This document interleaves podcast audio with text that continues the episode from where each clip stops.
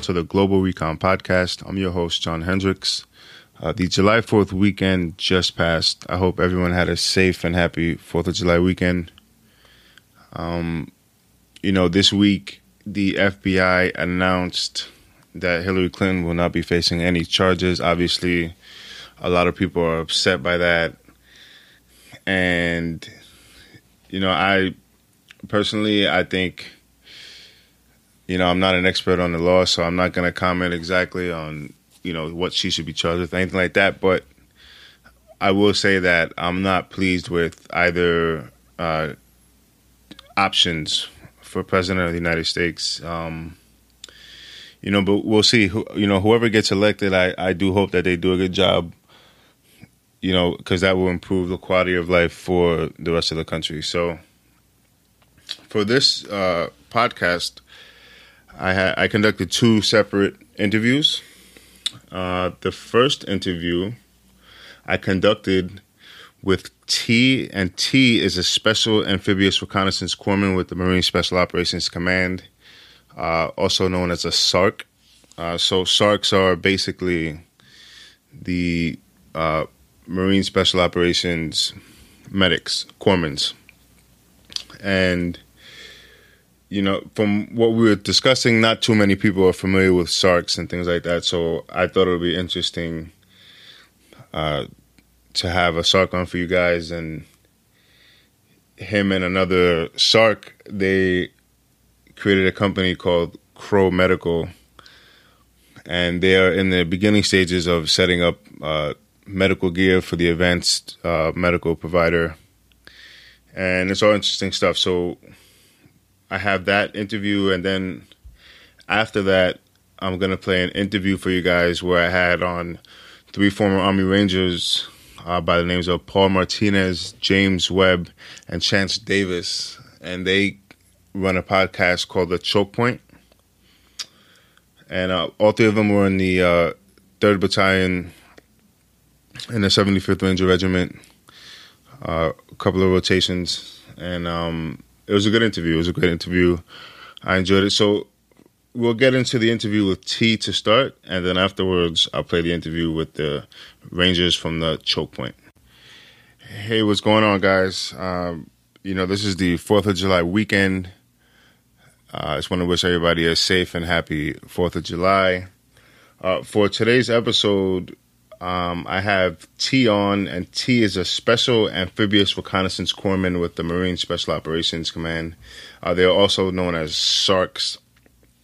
And uh, we haven't had much of a Marine or Navy presence on the show. So, T, uh, thank you for coming on, man. How's it going? Pretty good. Thanks for having me. It's an honor. I'm a fan of the show. Absolutely. Oh, cool, man. So, so let's let's talk about SARCs. Um, I, you know, I, obviously within the military and special operations specifically, people know about you guys, but outside of the military, I think uh, SARCs aren't very well known, um, and the it's it's kind of it's kind of unusual in terms of this the way that you are actually in the Navy, but you're working with the Marine Corps Special Operations Command. Um, so, can you explain a little bit about how that works? Yeah, absolutely. Um, yeah, we're we're definitely not very, well known. I think in recent years we've become a little bit more well known as far as people coming joining the Navy off the street wanting to be a SARC. Um, it's it's kind of a complicated thing sometimes for people to to grasp if they're not familiar with the community, but kind of bottom line up front, we're very, very similar to Army uh, SF 18 Deltas. In fact, part of our pipeline is their Special Forces Medical Sergeant course, um, which in the Navy is simply called the Special Operations Combat Medic course, and then the Special Operations and Independent Duty Corpsman course. So basically, SARC is, uh, like you said, Special Amphibious Reconnaissance Corpsman we regular hospital corpsmen, which is what the medics in the Navy are called, and the Marine Corps. Um, back in the day, basically, Geneva Convention wouldn't allow medics to carry weapons, so the Marine Corps had uh, self-identified with every Marine was a rifleman. so it kind of excluded them from having uh, any kind of medical uh, background. I mean, that goes it goes back further than that to the Revolutionary War, but um, to the inception of the Marine Corps, really. But the medics always came from the Navy. Um, so when Recon Battalion and Force Recon was stood up within um, within the Marine Corps, and even back to the old Marine Raider uh, battalions from World War II, they took their Navy corpsmen with them. Um, as the recon communities evolved, it was identified kind of what the minimum skills needed for a SARC would be, or for a corpsman up there would be. Um, and so over time, a pipeline uh, selection process was formalized. We became our own uh, MOS basically within the Navy. Uh, we're still hospital corpsmen, but it's like it's a subspecialty of that. Um, and now we have our own pipeline of schools. And when MARSOC was stood up um, in 2006, they took the the SARCs from Force uh, Force Recon and moved them up there to become MARSOC uh, medics, basically. So there's really no difference between SARCs at Recon Battalion, Force Recon, and MARSOC other than um, the commands they fall under. Um, there's no difference as far as the training, the initial training we receive, I should say. Um, so, I mean, if you want to get into the pipeline a little bit, I can talk about that. Yeah, definitely. Okay. Um, so, before we get into the pipeline, let's can we talk a little bit about you? Give your background a little bit, and then we'll just get into that. Yeah, absolutely. Um, so, I've been in the Navy about twelve years. Uh, I spent when I came in, I had no idea what a SARC was. It wasn't very marketed. Um, spent three or four years in the conventional Navy with the Marine Corps. Um, and then I had a couple buddies who had heard about the SARC thing and were going through the pipeline. And so from talking to them, I got interested, had done some other training on the side, uh, some trauma training on the side and everything, and, and, realized that I really loved trauma. But what I liked about it was um, the challenge, but then also the the, what I liked about the SARC community was the potential to practice medicine in an austere environment, um, very autonomously.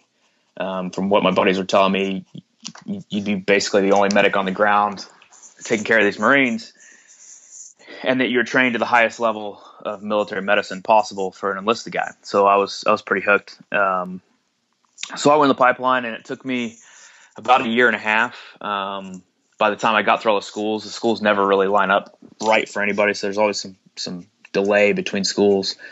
Um, and then I went straight to MARSOC, which is kind of unusual. Sometimes, depending on the luck of the draw, they SARCs might go to Recon Battalion for a few years and then go to MARSOC, or they might just go straight to MARSOC. Um, and so that's that's kind of my background on that.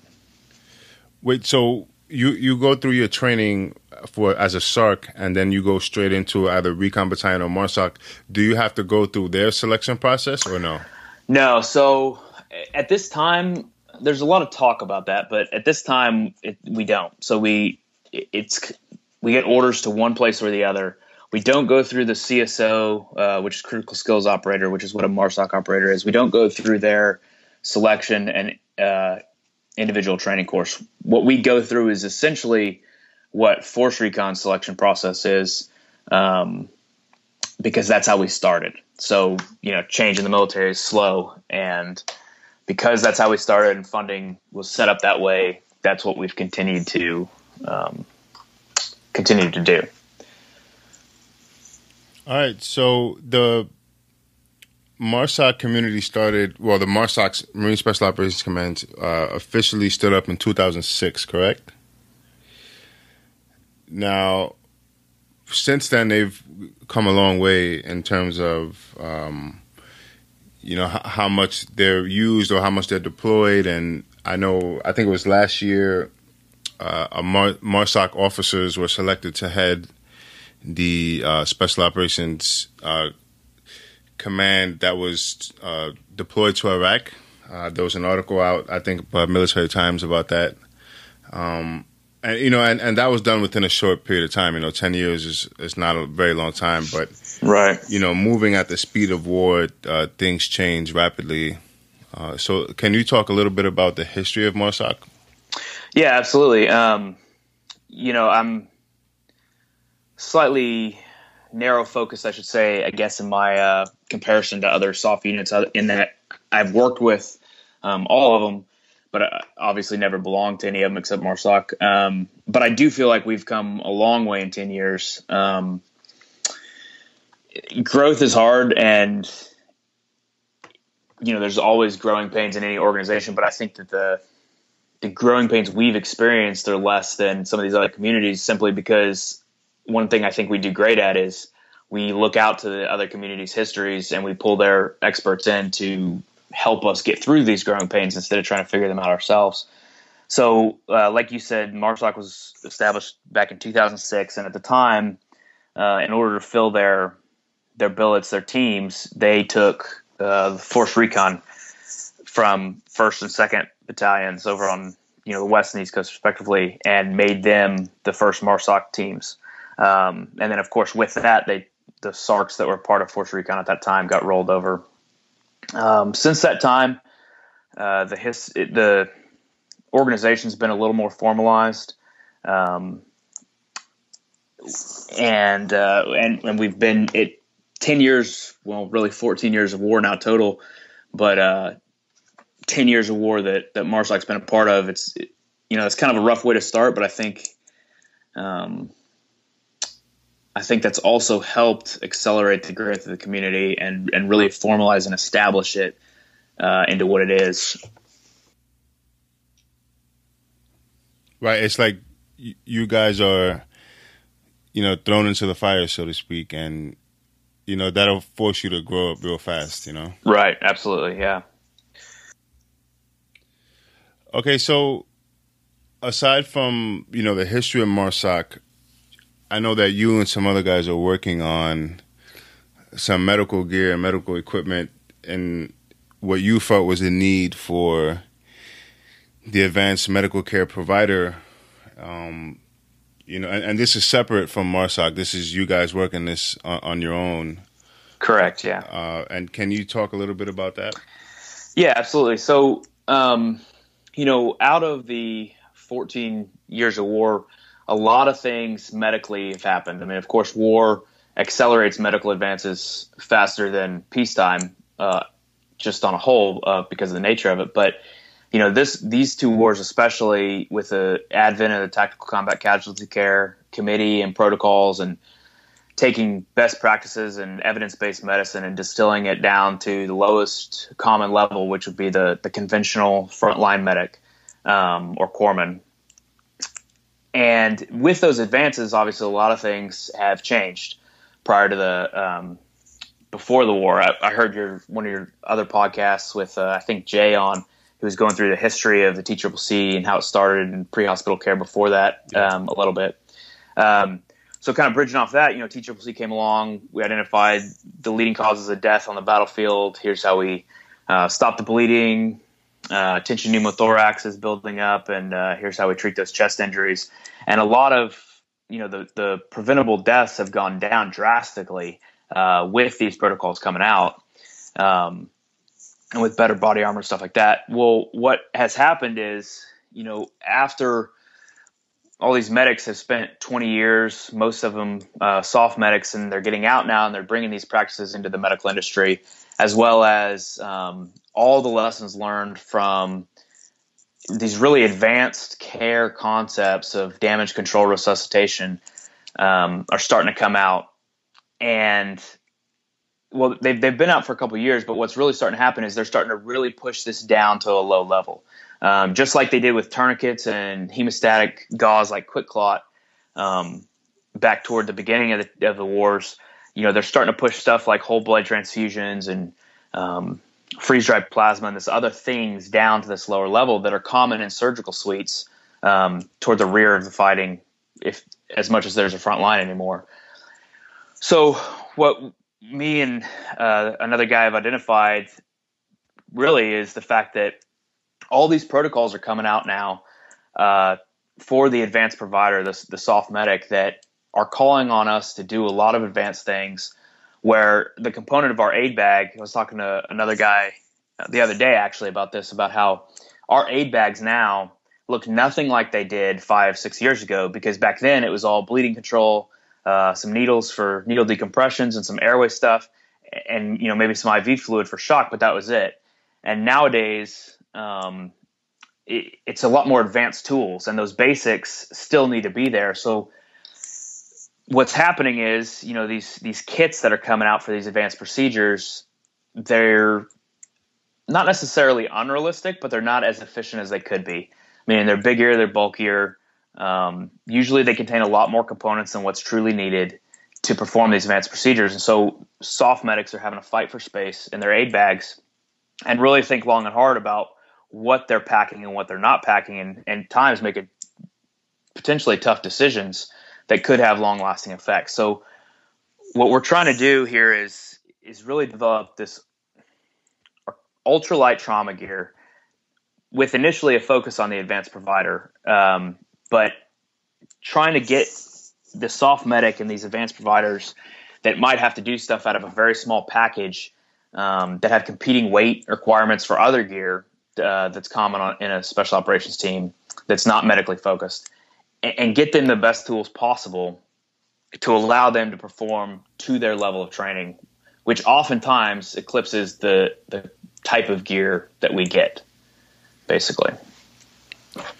And this stuff is specifically initially designed for guys who are on deployment versus like a uh, you know someone at home or that type of thing. Yeah, absolutely. Um, you know, the civilian industry has a lot of kits about everything, and uh, but they're typically plastic trays. All everything's disposable. It's all sterile. Um, you know, it's designed to be laid at the bedside or on a stand next to the bedside so the doctor can work out of it. Um, and what typically happens is, like chest tube kit, for instance, I'll use that as an example. The, you know, they have trays in the hospital. Somebody takes all the components in that tray and puts them in a plastic bag, you know, just as sterile. Or they find out, hey, here's how they're taught to do chest tubes in a school environment. Um, and we'll get that packing list and we'll put all that stuff in a bag. Well, like anything in any profession, you know, it's taught one way at a school, but once you get out in the real world and you really start doing it, there's a much more efficient way of doing it. Uh, usually involving a lot less supplies or maybe different supplies. And that's really what we're trying to focus on is how are guys currently doing these procedures and what equipment do they currently need and making those kits so that you're not opening up a kit with 35 items in it and you may need four of them. Now those 35 items have to go somewhere because they can't just be left around. If you're in the back of a helo at night you know that's potentially dangerous for the whole helicopter.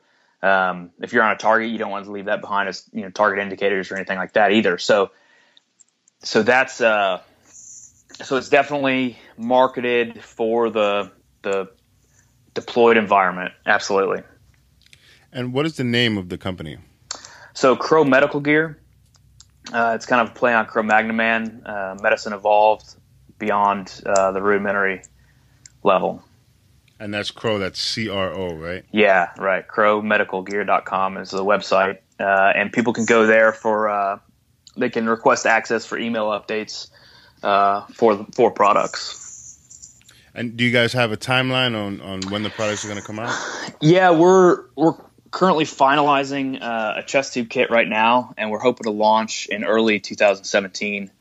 Um, hoping to launch the product line. And that's again, uh, if you request access for email updates, the email updates about the it's called the Jackson chest tube kit uh, will come out for that. And then from there, we're looking to you know expand the product line. It, essentially, what gaps there are now, kind of on the principles I talked about before. Right, and you guys also are on social media as well, right? Yeah, on Instagram, uh, we have the handle uh, Soft Medicine, um, and then there's a there's a T-shirt campaign right now too. We're trying to fund some research and development for a junctional tourniquet, um, and that address is linked in the Instagram uh, soft medicine page as well. Okay, yeah, I saw you guys were posting um, some of the these T-shirts that you were selling. Um, so it's to fund what? It's the tourniquet. What kind of tourniquet is that? Yeah, so um, you're familiar with normal tourniquets, cat tourniquets, uh, soft T tourniquets, uh, these great, great t- products. Um, well, what they've kind of what has naturally happened and being so good with bleeding control and tourniquet use now is the next uh, deadliest injury on the battlefield really is this what's called junctional hemorrhage, which means it's hemorrhage in you know the upper hip area, upper groin area, armpit, kind of neck area where you can't get a tourniquet on it, and it may be you know a bullet track or a piece of shrapnel or an explosion might create this vastly cavernous wound where it would take a lot of QuikClot gauze, and anatomically, it's not very amenable to uh, pressure dressings and things like that. So, uh, several, it's been the leading focus kind of with uh, several companies releasing junctional tourniquets, and th- simply what they are is they don't really resemble a, a, traditional tourniquet like most of the listeners probably are familiar with. It's um, they're just devices to occlude those blood ve- the big blood vessels that are running into that area. So, for instance, on the hips, you're trying to occlude the the descending aorta, maybe, or the femoral artery high up, because there's no way to occlude it really at the point of at the, where the wound's at. So, um, this is another one of those areas where the devices that are out there um, they do work, and uh, I'm not trying to bash them at all, but but they're big, they're bulky, and when we're competing space in our aid bag for something you know, we've got blood transfusion kits and, and advanced drugs and all this other stuff. That's absolutely an essential piece of gear. However, we're trying to figure out a way to make it lighter, smaller, and and just as, if not more, effective than what's currently out there. Yeah, you know that's pretty interesting. I always wondered about that. Like, so if you know if you're, let's say you have a, a bullet wound, you know, below your knee, you would tie the tourniquet uh, above that, above the sure. wound.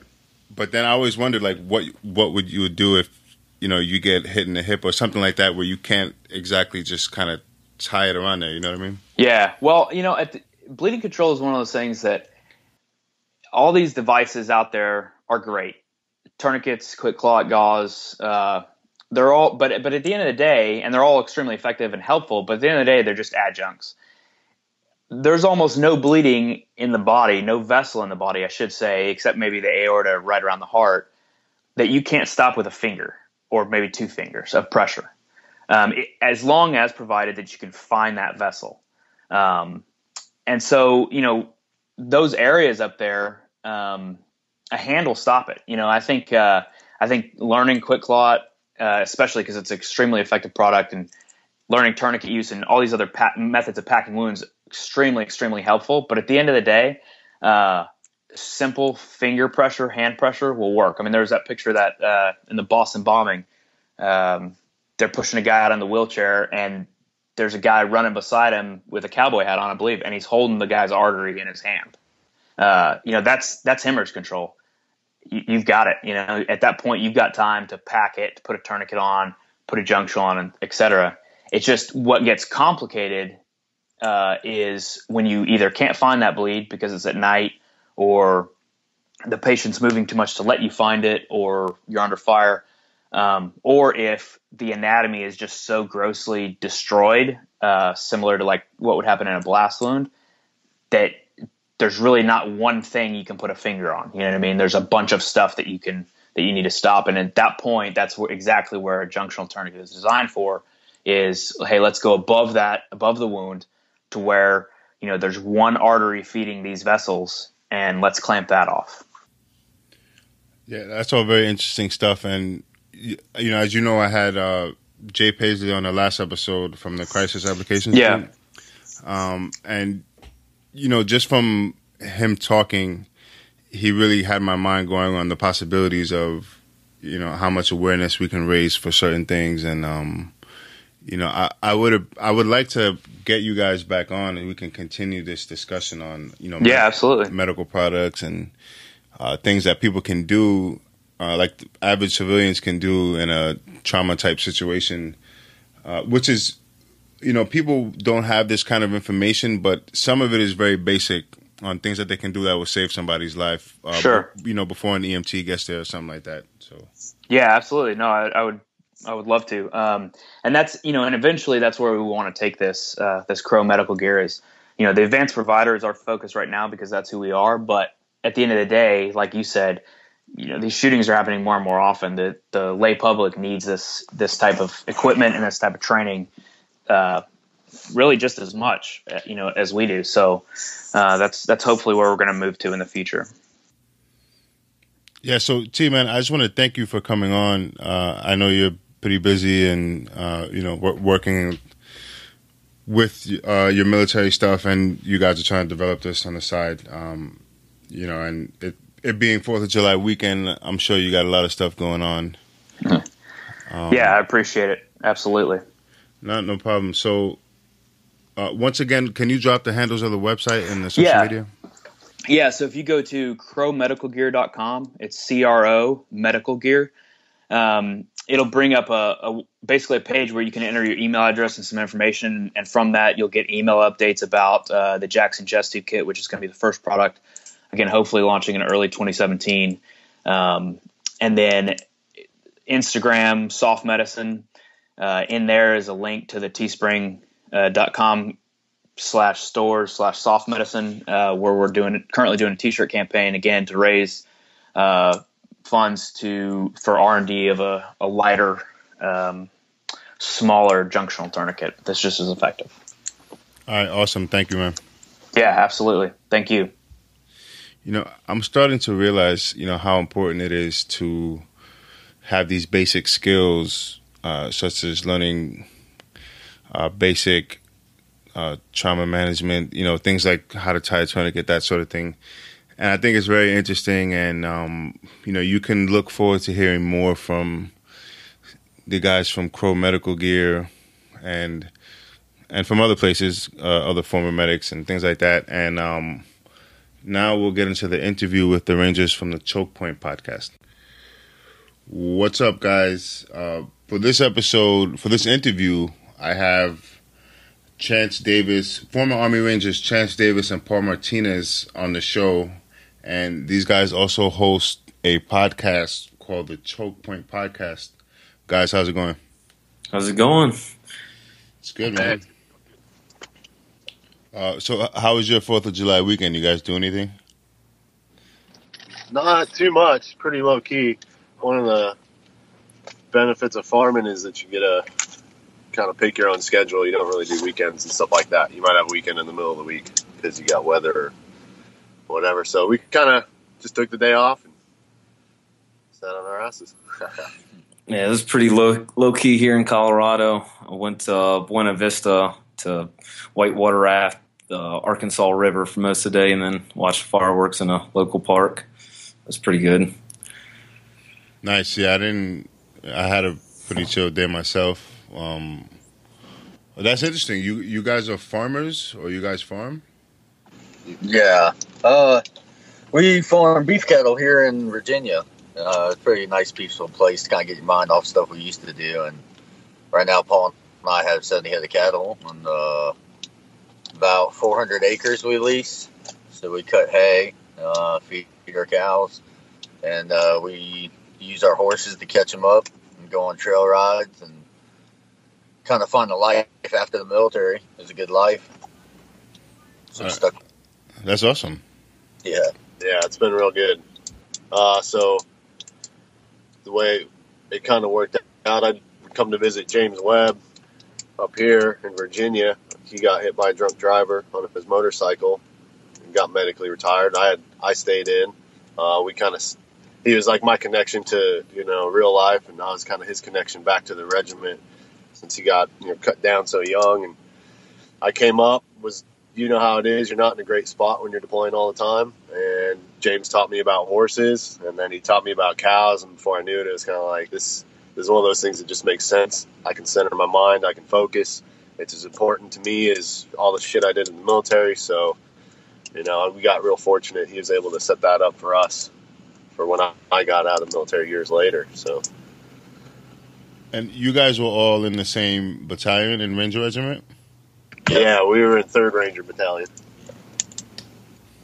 Nice. Okay, so you guys were you guys met in the Ranger Battalion, or you met afterwards?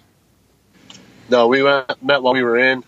James and I were in the same platoon when we came into Rangers. We deployed together a little bit, and then Chance and I linked up a few years later in 2011, I believe.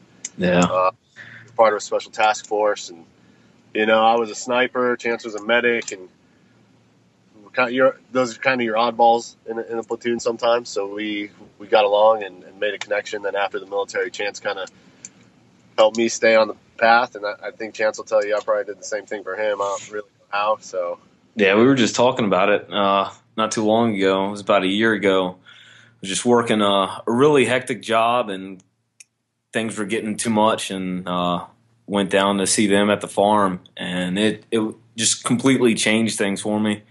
I mean, before that, I was drinking a, a bit more than I should, and kind of not being as social as I could be. And a year later, like I'm back in the gym, I'm competing uh, shooting events, and uh, going down to see them at the cattle operation was kind of a life changer for me. So. Yeah, that's interesting. So the farming kind of helped you guys find yourself after the military. Very much so. Yeah, there's a lot of similarities I ended up finding. Uh, you know, I got cut down. I only did two deployments. These guys did like six and seven, and the whole time I'm sitting here, uh, I got hurt. A bunch of my buddies that I did deploy with, my two I was on the team with, they got smoked right in the chest, you know. And it's like, so in my head, I'm thinking about that all the time, but I get my mind off of it with this cattle operation, and uh, you're going out there, you're working hard still. You find this sense of community with these, like this old farmer. Like he uh, took me under his wing, and he lost his brother and his father on the farm, so he kind of like could connect with like a veteran who'd seen a bunch of you know blood and shit. And uh, so through the farming, you know, you're working with these animals. They're huge as shit. They can run you over, kill you, but at the same time, in a very peaceful state once you're doing it the right way. You know, you got to learn like just kind of how to act and uh, relating to like military stuff. You know, it like teaches you how to kind of just find something else. You know, besides thinking about doing raids and running BPs and squirter chases and you know all that really really really awesome shit. You know that you got to kind of find something else to talk about when you get out and. uh you know, this is interesting as shit. You know, you're raising food for everyone now too. You go from soldier to farmer, kind of makes sense. And being a cowboy is fun, man. It's cool. So, uh, you know, with us being hurt too, you're like doing something that's, uh, you know, hard. You can be proud of, and you're not like some uh, pity case or something like that. You know, you're still a man contributing. Yeah, farming isn't easy. I know that's that's difficult work. You know, uh, it's like labor intensive. You know, you're out in the sun all day.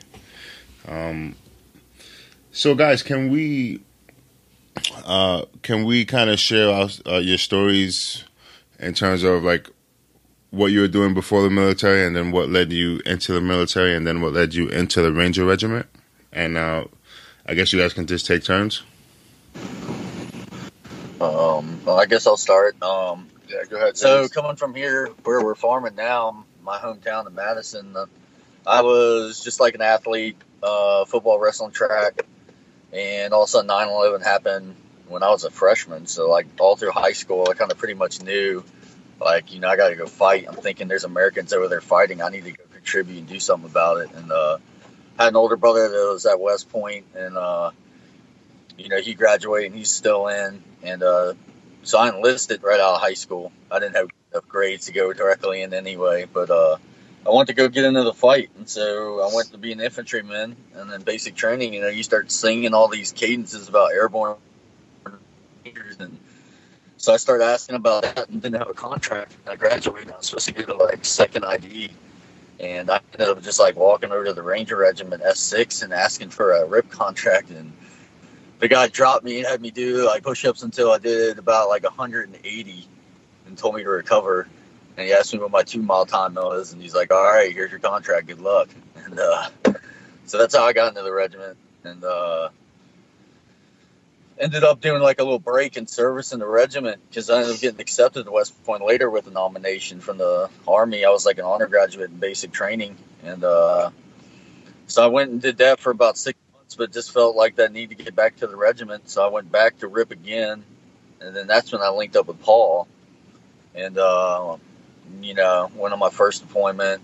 then uh, second deployment worked a lot with dogs and sniper security, so that kind of works out with like Paul ended up being the sniper. Like we still have that connection too, and uh, you know from there I got smoked by that drunk driver. What would have been my third deployment it was like a couple weeks before that, and Paul was there uh, riding motorcycle right behind me. Uh, saw the whole thing. And, uh, you know, my leg was to be amputated and all that. Paul wasn't there. They would have taken it. You know, I was like, don't let them take it. And uh, they were trying to get me to sign the paperwork and everything. And he was there, man, Ranger buddy, had my back. And uh, he got me home back to Virginia. And then from there, it was just, you know, trying to find out what's going on, you know, while I'm out of the fight. And w- what year was that where you got hit by that driver? Uh, it was January 27th, 2009. So I ended up going to the Warrior Transition Battalion from there and uh, nine reconstruction, reconstructive surgeries. And, you know, here I am, the best I can get so far, but uh, I've come a long way. Yeah, well, you know that's always um, you know, drunk, drunk driving is sucks, man. But it's good to hear that you you feel like you found your purpose and that you're you're working hard again. You know, it's, that's awesome to hear. Yeah, thank you, man. That was, uh, yeah, that was like one of those, uh, you know, spiritual fights, I guess. You know, you just get, I was like a professional athlete as a Ranger, and then, you know, you lost your identity when you get hurt. And, uh, like I said, this farming, new identity. Yeah, that's awesome. And, uh, I guess, Paul, you want to go? Yeah, so I grew up in Colorado. I was raised by a single mom, so me and my brother were kind of closer than a lot of brothers, maybe. And he ended up joining the Marine Corps, and I was supposed to go with him, but I was a high school dropout, so they said he, I had to go to the Army. Wasn't smart enough to be a Marine, uh, which I did. I got an airborne contract. I was in airborne school with orders to Italy thinking, man, I'm going to have the, the best career. I got this cool duty station. I'm going to go see Europe and I'm going to go fight for my country, and this will be great.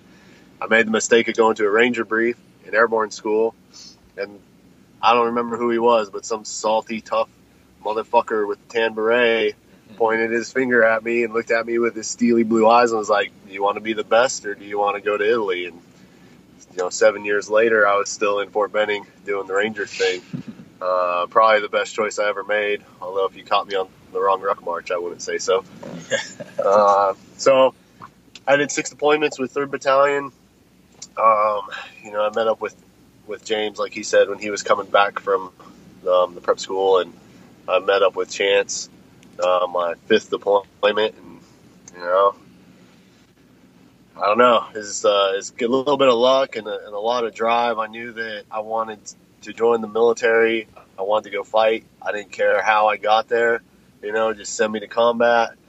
And uh, you know, my ultimate goal, if it was at all possible, was to be a sniper. I wanted to do that since I was a little kid. I finally got the opportunity. Uh, after I got PRK, you know, I didn't have my stupid BCG glasses.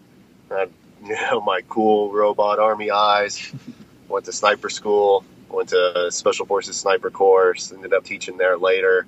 Uh, you know, I did real well. Yeah, second, I was the second place winner of the 2010 USASOC sniper competition. Um, Oh, awesome.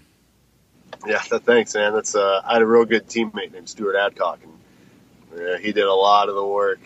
He had, he was real experienced, so I got lucky there, and um, that kind of ensured that I would be on whatever task force uh, 375 was deploying. I could kind of pick, you know, because uh, I had a pretty good reputation, and I could kind of choose where I went. So we picked uh, the task force Chance was on, and it ended up being seven months of suicide missions and doing things that I don't know if any Rangers ever done. Uh, you know, but we made it through. We, we brought everybody home, and you know, now I'm doing this. Uh, I got out of the military. I, I was going to go shoot and instruct people, and you know, do the normal ex-army guy where you contract and you know, stack cash. And I was drinking more than you know, more than you should. And I came to Virginia to kind of get settled a little bit and spend some time with James finally. And he said, you know, I set up this business. You can have a stake in it.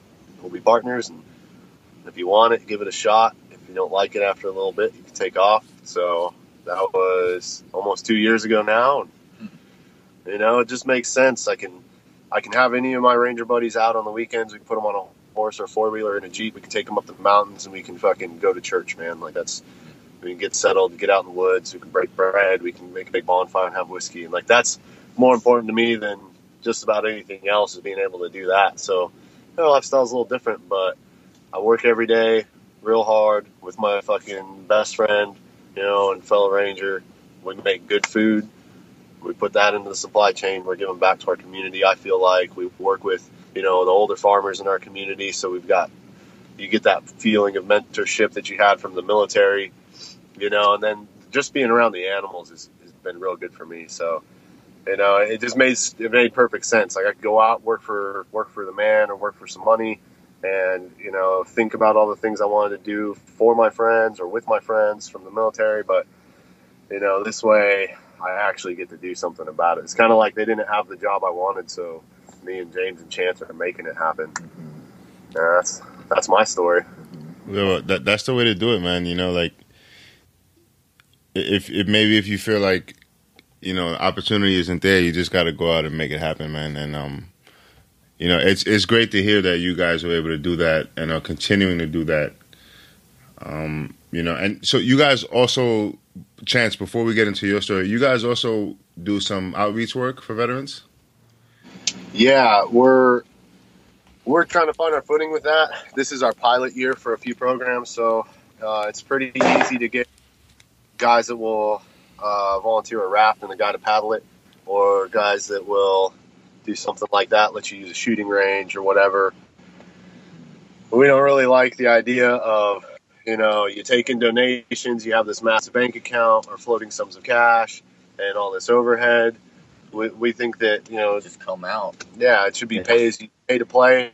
And when you're done playing, like you don't have to pay anymore and, and you're not. So we're, we're trying to find, a, find how to structure that. But right now we just do you know rangers. We try to stay in contact with as much of our as many of our buddies as we can. We bring them out you know in small groups or one at a time just you know for a weekend getaway. It's kind of all we can uh, do right now but this year we'll start the trail rides. Um, we're doing one this weekend. And then uh, chance has got a, uh, some whitewater rafting trips that he's trying to get put together. So uh, and then he, he can tell you a little bit more about like the, the, shooting school and stuff like that. So I don't know if you want to take it from here, Chance. It's kind of yeah. your baby. Um, I mean, the the programs that we started, the thing that pretty much saved me when I was making poor decisions and drinking too much, and then come came down to the farm to hang out in that community, that brotherhood. Uh, that that was the difference maker for me. And there's constantly uh, programs trying to raise raise awareness for veteran suicide, and I just felt like all the fluff and smoke and mirrors, we could probably do a little without that and just find events where we can get veterans together, get them out of the house. If they're drinking, drink with a buddy, not by yourself alone. Um, so we're we're starting up a shooting team where we can be sponsored by veteran-owned companies and support them while they mutually support us, providing low cost, competitive, safe shooting for veterans to be amongst like minded people and really step out of their uh, their comfort zones. And then, uh, yeah, whitewater rafting, just any kind of outdoors, active, adventurous thing. That's what we're really looking to do is just get veterans together. Um,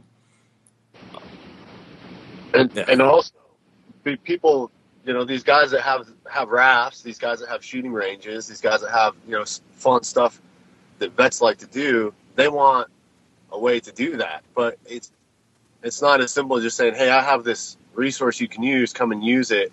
Because you know, one that costs them money, so they, they got to get some kind of tax incentive or a charitable donation incentive like that. So we have to structure that properly, and then you know, so our our goal is to bypass all that red tape. You know, if you've got the resources, we'll get you the vets. If you've got a good cause, you know, we'll put out the call. We'll try and try and get volunteers. And you know, it, it's not like, hey, we're going to do all these things for our veteran community. It's like, okay, we can accomplish these things for our veteran community, if we network the right way and if we become a hub for resources. So that's kind of the Yeah. that's Yeah. the idea. It's the choke point. Yeah. You know, basically just putting out a list saying, you guys want to come? All right, show up here with this much money. This is what happens. and also it gives people an outlet to donate. You know, if you can, if you can look at a at what you're paying for, uh, uh, for instance, a rafting trip on, you know, a date in July for these guys, this many guys, and you know that's going to happen, and we put up content on, you know, the choke point to prove that it happened. Like that's how we think that veterans organizations should be run. That's how we think that charity in the United States should be run. It should be transparent. It should be pay as you play. You shouldn't have to have these massive, this massive overhead or this massive need for all this money just to help somebody out, just to get somebody on a raft or get somebody out in the woods with their buddies. So hopefully we can we can make that change or, or at least uh, you know make make some influence our sphere. You know. Yeah, that sounds awesome. Before before we finish up, um, you know, when we're done with the interview, I would like you guys to list your point of contact. So anyone who's interested in contributing in any way, whether it be a someone who has a venue or anything like that, they can reach out to you guys and um, you know maybe work something out. Yeah. Yeah, Yeah, we're, we're, we're going to run everything through the choke point, right, Chance? Yep, the website's up and running. So yeah, we'll we'll put that at the end. So, Chance, can you can you tell your story of before the military and then what led you into it? Uh, so before the military, I was kind of a troubled youth. Uh, single parent home. Uh, dad left at three months. Group homes and foster care for most of the, the childhood, and uh, then I decided to go to college. And my mom didn't support that decision, and my dad wasn't involved. Worked three jobs, fighting amateur fights. Um, doing college just was too much. So I went to the recruiter. I saw a ranger. Um, he was like the epitome of what I wanted to be. So I sat down with him, and two weeks later, shipped out. Um, I didn't really know what I wanted to do in the military, so uh, at the recruiting station, just kind of did any, mini, money, mo, and ended up being a combat medic. Didn't know what that meant. Um, so I was kind of hesitant at first, but I went to basic training and like fell in love day one. Um, ended up getting the top PT score in my company. Uh, so they offered me a ranger contract. And from then on, like I was kind of that weirdo that sat in the barracks and during fire watch was breaking apart the 240 and trying to memorize the grains and the, the fragmentation grenades. And yeah, I guess they liked that. And I just wanted to be around the smallest group of people. So all the people that like cheated and didn't push as hard as they could, I just steered away from them. Got to battalion. Um, and then right after that, they send all the medics to special operations medical school. There was a big holdover for that, so the top PT t- scores out of Ranger and Doc got to go to Ranger school. So finished RIP, went to Ranger school, came back. Was kind of um, went to SOCM, got to regiment, and was kind of the cherry because usually you have to deploy once and then go to uh, do a train up and then go to Ranger school. So I lucked out there took over a, a company of, of medics, trained them up in Iraq. It was a good kind of warm up deployment, but everybody after that was kind of itchy to get their fight on. Um, so we trained hard that that next training cycle and really made a point to be the best company in the battalion. And we got this awesome mission. And the thing that I remember most about it is it was flawless. Like being a medic, most people think, you know, that you're covered in blood and you've seen a lot of casualties. But for me, I'm glad. Like we didn't have any injuries on that deployment. We took the fight to the enemy perfectly. Like everybody was the best at their jobs, and to watch how fluid each mission was was a, le- a once in a lifetime experience. Um, so I left from that deployment. I got out for marriage, went to a police academy. Things didn't work out, so I did the normal thing and started contracting.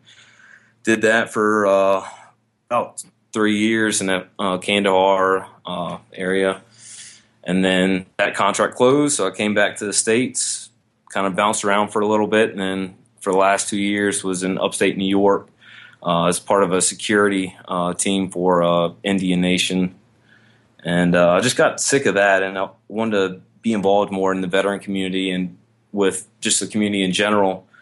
So my idea was to move out here to Denver, link up with some other veterans, and start volunteering. And it's been good.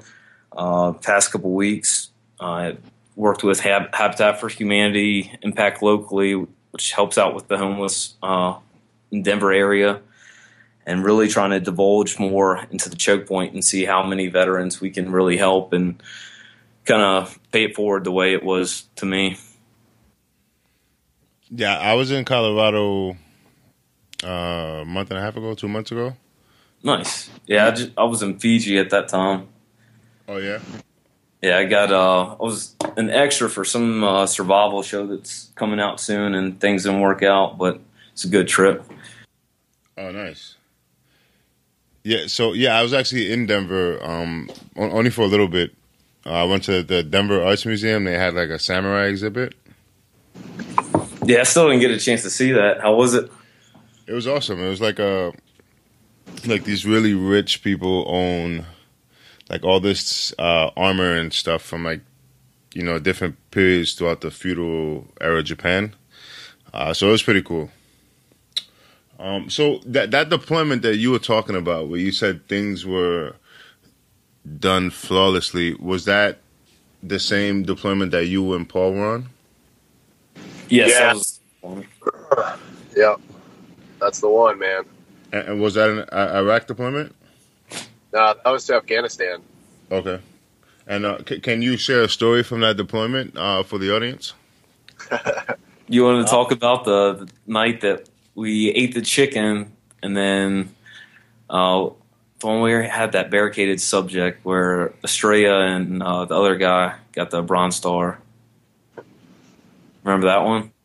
No, it's, you know what? I forgot about that, man. We got gave a lot of good awards out for that mission. There were a lot of we got a lot of hairy missions, man.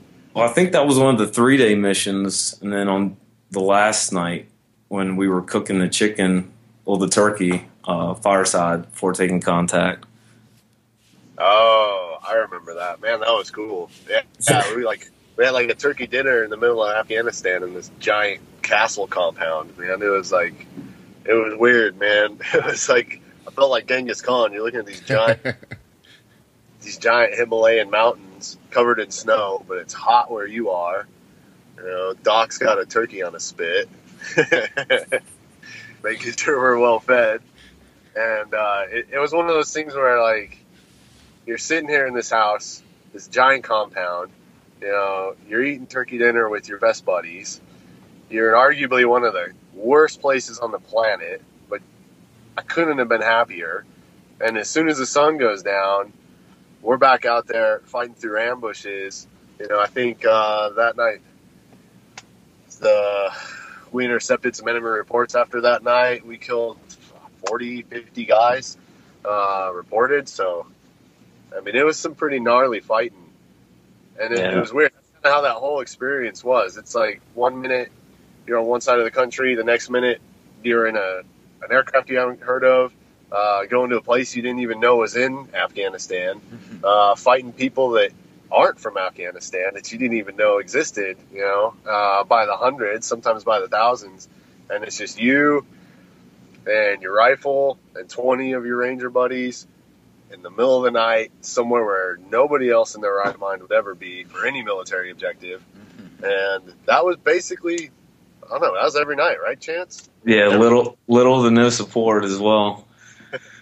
And I think what for that mission, like we had been out for about two days because I had to give you guys modafinil, which uh, for people that don't know, it kind of knocks out your drive to want to fall asleep. So it gives you your second win. You know, when we'd be up past twenty four so hours. Um, and then I think conventional forces hadn't been in that area for like the last four years, so it was pretty Yeah. interesting. Like Yeah. walking through valleys of just nothingness. that was one of the things you you get out there and you realize like this is literally foreign territory. We just let somebody mass an army of a thousand dudes. You know, foreign fighters from all over, military advisors from conflicts around the globe. But these aren't.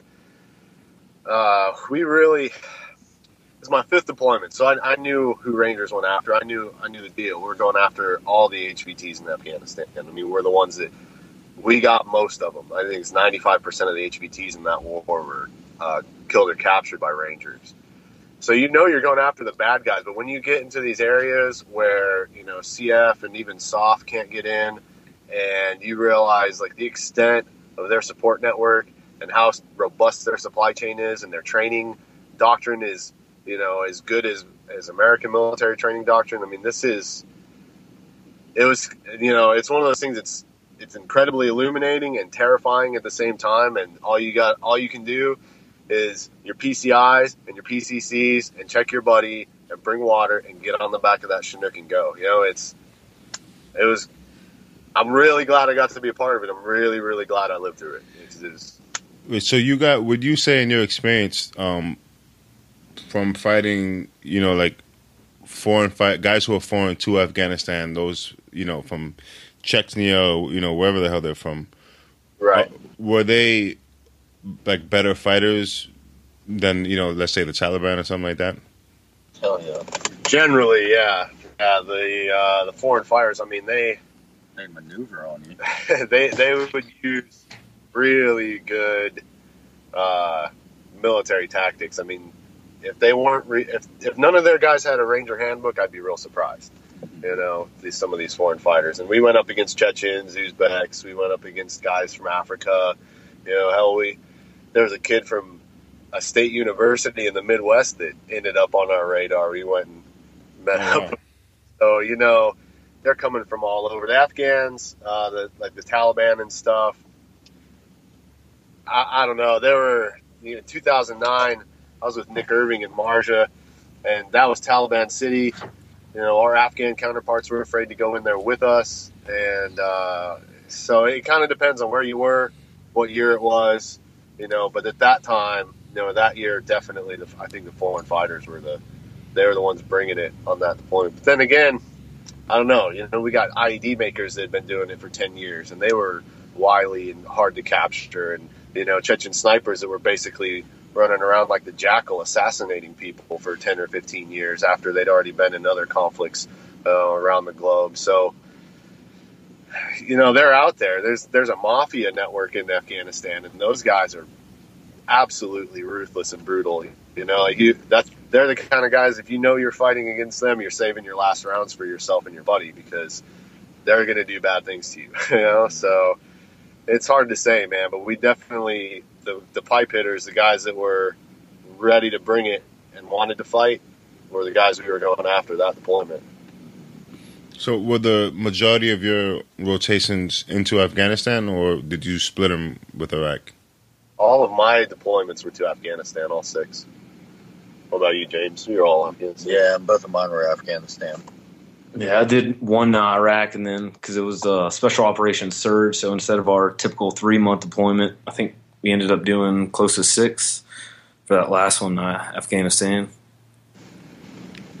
So uh, were they? Was it being split up like third battalion was in was in Afghanistan and second battalion was in Iraq? Were they doing it that way, or it was just like that's just how it, it happened to go? Well, we can't really say. Um, okay, okay, yeah, that's fine. That's fine.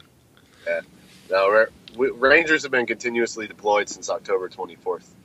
2001. Right. Uh, we're always there. We're always everywhere. in your favorite bar in your hometown. yep. Yep. All right, so uh, let's talk about the Choke Point uh, podcast a little bit. Uh, how long have you guys been around uh, with that? Uh, it started up a little uh, sometime last year. Um, what it was, we we started to realize how many resources were out there, but we as veterans didn't really know it. So, in the military a Choke Point, me being a medic, it's a point that I establish, you know, for the injured to come to, and then I direct resources to that point to disseminate to the people that need it. So, we wanted to do that on a larger scale and kind of add personality to it. Uh, just to show that you know we're real people. These are the events that we're going to, the things that we're involved in. Um, and uh, just to kind of highlight success stories, it's easy to fall into negativity and highlight on bad things. And uh, we kind of wanted to be a different side to that, to just get veterans together and bridge the gap between civilians and veterans, and then whatever resources are out there to connect those to our listeners and for friends of veterans and families of veterans. That's pretty awesome. So, is it all three of you guys uh, doing the podcast? Yeah. yes. Uh, Chance is kind of our PR man at the moment. Um, and then, you know, so the choke point is how we get the word out. Uh, we all like to contribute to it. We're trying to get more involved, but, you know, we're starting small businesses and transitioning from the military and trying to get in our feet. So progress has been a little bit slow, but we're getting it. Yeah, that's pretty cool. Where do you guys uh, do your hosting for your for your uh, podcast? Uh, right now, it's been kind of scattered. I think a couple weeks ago, uh, Paul and I were camping in uh, Colorado and did one, but mostly uh, just video podcasts that we've been hosting through YouTube. Yeah, we, we kind of do them wherever we can. Uh, James and I live up, way up in the mountains. We don't have any service because we're cavemen, so we. You know, we'll go to the library. We'll go to one of. We, we're sitting by this 200 year old barn on one of our farm leases right now, so that's that's a spot we like to go to, and you know, it kind of reaffirms that we're doing the right thing because we're we're getting something good done. We're doing some work, but we're in a cool spot, and we're with our friends, so we'll do them anywhere. Yeah. so, where can people go to find your podcast? Uh, the website's all set up so they can go to thechokepoint.com and it has all our contact info. And for anybody that wants to contribute or uh, be a guest, uh, all the info's there on the website. Okay, so that's thechokepoint.com. Uh, That's you guys are also on social media as well. that's correct. Yep, that's right. I'll, you can follow me at Billy Badass three seven five on Instagram, Sierra one three seven five on Facebook. Um, I've got I've got Twitter, but I don't know. I think it's Sierra one three seven five. I, I don't tweet a whole lot.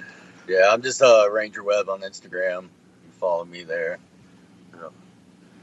Yeah, And check, out, check out my fan page, Sierra one three seven five. I've got a, a book coming out next year. We got a great author. He does the Tom Clancy Op Center books. His name's George Galdorisi. He's an old Navy captain.